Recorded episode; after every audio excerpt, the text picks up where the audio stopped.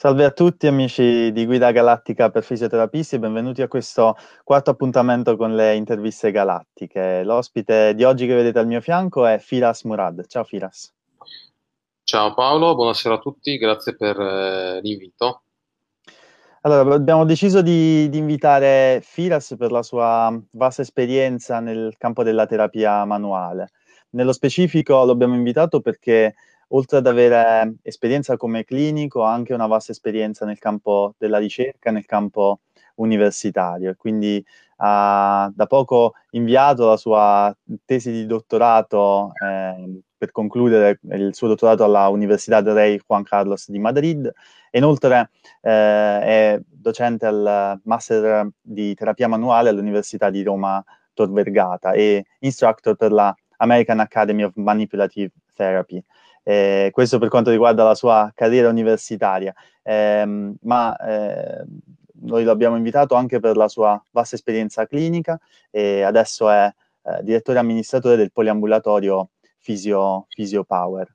Um, innanzitutto, eh, come prima domanda ti vorrei chiedere se possiamo, ti può piacere essere definito terapista manuale o se invece credi che questa espressione possa essere un po' riduttiva anche un po' travisante per il, per il paziente? Ehm, sì, eh, bella domanda da cui partire. Eh, ti dico quello che penso onestamente, quello che faccio io normalmente eh, nella mia pratica clinica, nel, nel, nel nostro poliambulatorio. E è ovvio che io mi faccio chiamare, io mi ritengo un fisioterapista, e un fisioterapista chiaramente specializzato nel management, nella gestione dei disturbi muscoloscheletrici. Il termine terapia manuale non mi piace per definire una professione o la specialità di una professione perché secondo me si riferisce più a uno strumento che non a una professionalità e, e credo invece che dovremmo eh, potenziare e dar valore alla nostra professione, quindi partendo dal nome della nostra professione stessa, proprio perché eh, stiamo crescendo tantissimo in questi anni in Italia, ma come nel resto del mondo, stiamo avendo sempre più rilevanza ed importanza nel contesto sanitario eh, di, di, molti paesi eh, con, con welfare avanzato e quindi è fondamentale eh, avere una nostra identità come professione che ovviamente presumo che nel tempo eh, avrà eh, delle sue specializzazioni come eh, il management dei disturbi muscoloscheletrici. Sì, sì, sì, infatti lo, lo, speriamo, lo speriamo anche noi. Ehm, la, la, prossima domanda ancora sulla, sulla terapia manuale. Eh, di solito quando si leggono degli studi scientifici ehm, viene usato questo termine generico di terapia manuale, ma in realtà sappiamo che comprende una grossa, una grossa varietà di tecniche. Eh, tenendo sempre conto di un approccio ovviamente multidisciplinare, ritieni che per la pratica clinica un fisioterapista debba sapere utilizzare la gran parte delle tecniche o sia sufficiente focalizzarsi su alcune di queste? Eh, è una domanda un po' personale, credo. Eh, è ovvio che eh, più strumenti abbiamo a nostra disposizione, eh, più armi abbiamo gestire in modo efficace ed appropriato eh, un qualsiasi, qualsiasi, persona che si presenta alla nostra attenzione con un problema. È ovvio però che eh, non tutti siamo bravi a far tutto, non tutti abbiamo le capacità di far tutto, eh, qualcuno è molto bravo a eh, erogare determinate tecniche di trattamento, eh, consideriamo inoltre tutto quello che sta intorno al setting eh, con un paziente, quindi i fattori di contesto e spesso alla specificità delle tecniche stesse. E quindi dipende molto eh, dalle capacità del, dall'expertise del singolo clinico, dal setting terapeutico in cui ci troviamo e ovviamente poi con che tipologia di paziente abbiamo a che fare. Certo, eh, hai, hai, parlato di, di, setting, quindi mi, mi dai il via per la, per la, prossima curiosità che avevamo. Diciamo, l'evoluzione della fisioterapia ci ha condotti a, una, a un approccio e una gestione globale del paziente, quindi quello che è il modello biopsicosociale, piuttosto che invece a una eh, vecchia diciamo, gestione più di tipo biomeccanico. Eh, tu come realizzi questo nella pratica clinica? Quindi appunto qual è il setting della visita, la durata, i tempi che utilizzi tra la valutazione e poi gli, inter- gli interventi terapeutici? Eh, beh, dando grandissima rilevanza alla prima visita, eh, che dura tipicamente un'ora, eh, in cui ovviamente, oltre a dare un valore particolare, spiegare al paziente perché, eh, in questa, in, questa, fase eh, di, di, valutazione del paziente, chiaramente andiamo a eh, educare, spiegare, valutare eh, presentare una possibile prognosi, proporre eh, strategie di trattamento, eh, spiegare soprattutto, ma eh, condividendo e soprattutto facendo scegliere al paziente eh, tutto quello di cui discutiamo, in particolare eh, gli obiettivi del trattamento e, e quindi tentiamo molto di far scegliere al paziente poi eh, cosa fare in base chiaramente alle proposte che noi riteniamo più appropriate per il caso clinico. Inoltre lavoriamo a stretto contatto con molti altri professionisti, ad esempio quando rileviamo yellow flag, che sono quei eh, criteri che ci portano a pensare a un coinvolgimento della sfera psicologica. Psicologico abbiamo una prima valutazione con una psicologa gratuita per il paziente, in modo che ci sia una persona che abbia le competenze realmente di valutare ed eventualmente gestire il coinvolgimento della sfera psicologica nei disturbi del paziente, quando patologica chiaramente, e appunto quindi cerchiamo eh, di, di, gestire eh, in questo modo il nostro paziente. Certo, sì, ovviamente è un approccio multidisciplinare, un approccio globale alla persona più che, più che al paziente. Sì, credo eh, che e, e deve iniziare chiaramente da, dall'educazione del paziente stesso. Sì, chiaro. Ehm, adesso invece una domanda un po' più tecnica su un argomento molto controverso che è quello dei, dei trigger point. E ti volevo chiedere se puoi parlarci un po' di quelle che sono le evidenze mh, scientifiche eh, al riguardo e anche secondo te se è utile continuare a fare ricerca sull'argomento e se, ancora, se ha ancora senso integrarli nella pratica clinica quotidiana. Allora, quello che oggi sappiamo è che il costrutto dei trigger point deve essere ancora testato in maniera adeguata per quanto riguarda la validità di criterio e di costrutto. È anche vero però che ha un'ampia validità di faccia, ovvero mo- tutti i clinici, presumo che se dico che il 99% di chi ci ascolterà valuta tratta trigger point, non penso di dire una grossa eresia. E dipende sempre molto poi da che punto di vista uno eh, analizza e critica eh, le cose. E, e, quindi qua rispondo da una parte dicendoti sì, serve altra ricerca per capire realmente cosa stiamo facendo e qual è lo strumento, la modalità migliore eventualmente di trattarlo. Dall'altro invece è anche vero che nella pratica clinica quello che facciamo è, sapendo i nostri limiti eh, oggettivi di eh, capacità palpatoria, come quasi tutti i test, eh, ormai quello che guida la scelta terapeutica non altro che test di provocazione, ovvero riprodurre sintomatologia familiare del paziente e capire se trattando determinate strutture o utilizzando determinate tecniche eh, questo sintomo soggettivo del paziente si modifica dopo l'applicazione della tecnica di trattamento. Sì, e appunto parlando di, di tecniche di, di, trattamento, una delle tecniche di trattamento è il dry needling. E ehm, possiamo dire che sei stato senza dubbio uno dei fisioterapisti italiani più sensibili a questo argomento e probabilmente anche uno dei, dei primi a far conoscere questa metodica in Italia. Ci puoi raccontare qualcosa in più su questa modalità di trattamento e magari anche fare un cenno su quella che è la situazione legislativa al momento in Italia per, per i fisioterapisti? Eh, sì, ti ringrazio per avermi fatto questa domanda. Eh, sicuramente reputo che sia una tecnica estremamente efficace, eh, soprattutto per tutte le sue applicazioni eh, cliniche, che non sono semplicemente il disattivare un trigger point, utile anche per quello, ma anche per trattare tessuto perineurale, molto molto efficace specialmente con l'ausilio della stimolazione elettrica, oltre a trattare tessuto connettivo, quindi di alcune patologie tendinopatiche come possono essere fasciopatie plantari, ci sono molti trial che ne dimostrano l'efficacia, o dolori anche specifici, quindi dovuti artrosici del, del ginocchio. Abbiamo pubblicato per esempio giusto quest'anno due trial clinici su fasciopatia, fasciopatia plantare e, do, e dolore eh, osteoartrosico di ginocchio con l'implementazione di questa tecnica gli outcome sono eh, significativamente più eh, rilevanti rispetto che non soltanto l'applicazione della classica fisioterapia. Quindi sì. sì, è uno strumento molto utile, sia clinicamente, questo lo dico, ma non, con eh, nessun eh, obiettivo di dimostrare l'efficacia perché è mia esperienza personale, ma anche la letteratura comunque ne dimostra l'efficacia.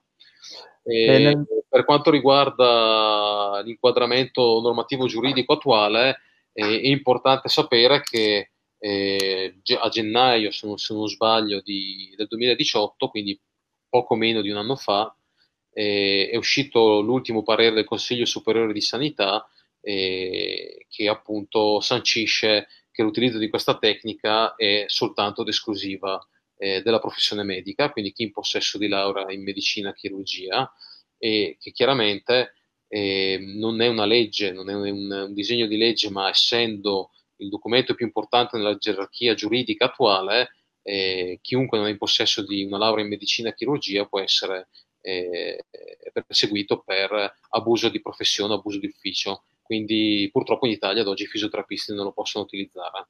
Sì. Eh, guarda, connettendomi a questo, io lavorando in Inghilterra, qui in Inghilterra, oltre ovviamente ad essere possibile utilizzare il dry needling, esistono anche dei corsi specifici per fisioterapisti di agopuntura. Eh, quali sono le differenze fra queste, fra queste due metodiche in breve? Eh, più che metodiche le chiamerei tecniche, che forse è il termine più appropriato e ne definisce forse il, la, la, la, risposta che adesso darò. Eh, quello che differisce è che sostanzialmente forse il dry needling è più una tecnica dove c'è uno strumento che utilizzi per trattare quello che faresti altrimenti manualmente, con certo. chiaramente dei meccanismi probabilmente differenti. E l'agopuntura invece è una vera e propria disciplina, chiamiamola, che deriva dalla medicina orientale cinese che ha tutto un suo ragionamento clinico, ha tutta un ragion- una sua modalità di valutazione e quindi di, eh, in base a questa valutazione di eh, applicazione di questa, eh, di questa, metodologia di trattamento, diciamo, quindi eh, movimenti di energia lungo i meridiani, eh, eccetera. quindi la differenza sostanziale è proprio questa, sostanzialmente in comune hanno solo lo strumento che è l'ago, cambia probabilmente la filosofia e la modalità con cui ragioniamo nell'applicare lo strumento e gli obiettivi. Certo. Certo, certo l'approccio, l'approccio, è completamente, completamente diverso. Fammi fare una piccola parentesi perché questo è importante secondo me. E, ehm, e credo che la differenza tra gli altri paesi l'Italia è proprio questo. E, è un vero peccato, non, ma non per noi fisioterapisti quanto non, perché, quanto non per il paziente, rinunciare a uno strumento efficace nel, nel trattamento, eh, escludere eh, solo per professionalità anziché competenza l'utilizzo di uno strumento, tale competenza chiaramente potrebbe essere certificata da corsi specific- specificatamente riconosciuti che possono quindi portare anche eventualmente alla gestione del possibile evento avverso che come sappiamo dal punto di vista epidemiologico è veramente rarissimo. Sì, sì, sì, no, infatti è assolutamente vero. Il, la casistica, l'epidemiologia del, dei danni, soprattutto quelli di, di, grave entità, è molto, molto, molto bassa. Um, adesso spostandoci di argomento, eh, nell'introduzione eh, abbiamo citato la, il fatto che hai inviato la tua tesi di dottorato. Eh, qual è l'argomento che hai scelto e come hai deciso di svilupparlo? un'altra mia grande passione, che sono le manipolazioni vertebrali. E, essendo, avendo scelto di fare un programma internazionale dove quindi eh, diciamo che avevo sostanzialmente carta bianca sul eh, cosa voler ricercare e come farlo, eh, è nato in un modo poi per difficoltà classiche che purtroppo incontriamo nel nostro paese e, e ahimè si è modificato nel tempo. Quindi in realtà era nato più un, eh, nell'ambito del, dell'efficacia del management eh, muscoloscheletrico nelle cefalee, sia di tipo primario che secondario, e poi comunque si è focalizzato su un altro topic a me molto caro di cui eh, credo, spero di avere eh, una approfondita conoscenza. E quindi ho puntato più su una linea di ricerca che in realtà avevo iniziato prima del dottorato, che poi ho portato a termine col dottorato, ed è un pochettino approfondire eh, un, un, tema un po' controverso come quello del popping sound, quindi il classico clicking articolare che sentiamo dopo l'applicazione di un impulso ad alta velocità, per cercare di eh, un attimino fare ordine della letteratura precedente e provare a fornire qualche conoscenza in più eh, su, questo, su questo topic. Sì. Eh, ti faccio proprio una domanda sul, sul, suono che penso che molti si siano fatti. Eh, il fatto che ci sia il suono dopo una manipolazione o che non ci sia eh, ci dà l'idea del, del, fatto che sia stata effettuata in maniera corretta e che sia stato ottenuto il risultato? Ti faccio una domanda invece per risponderti. Di cosa è fondata l'evidence-based l'evidence practice? Di tre pilastri fondamentali, no? Le la letteratura, le evidenze esterne, l'expertise del clinico e le preferenze e i valori del paziente. Quindi io ti chiedo, se tu fisioterapista stai per, per applicare una manipolazione, dai l'impulso e il click non viene. Secondo te, fisioterapista esperto, la manipolazione è riuscita? Eh, è una, è una bella... Ma, diciamo... Tipicamente ti aspetti che dopo una manipolazione un click ci sia, no? Sì, sì, certo. Se tu paziente sai cos'è una manipolazione, un fisioterapista te la applica e il click non viene. Tu ah. paziente percepisci che la tecnica è avvenuta in modo appropriato?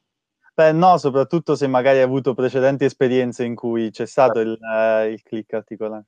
Perfetto. Le evidenze cosa ci dicono? Le evidenze è, è, difficile poter dire se la letteratura dice che è necessario o no, perché non esistono veri e propri studi e vi anticipo che probabilmente noi faremo una pubblicazione sulla rilevanza del numero di popping sound nella riduzione del dolore e ad oggi non ci sono molti studi e se ci sono sono di bassa qualità.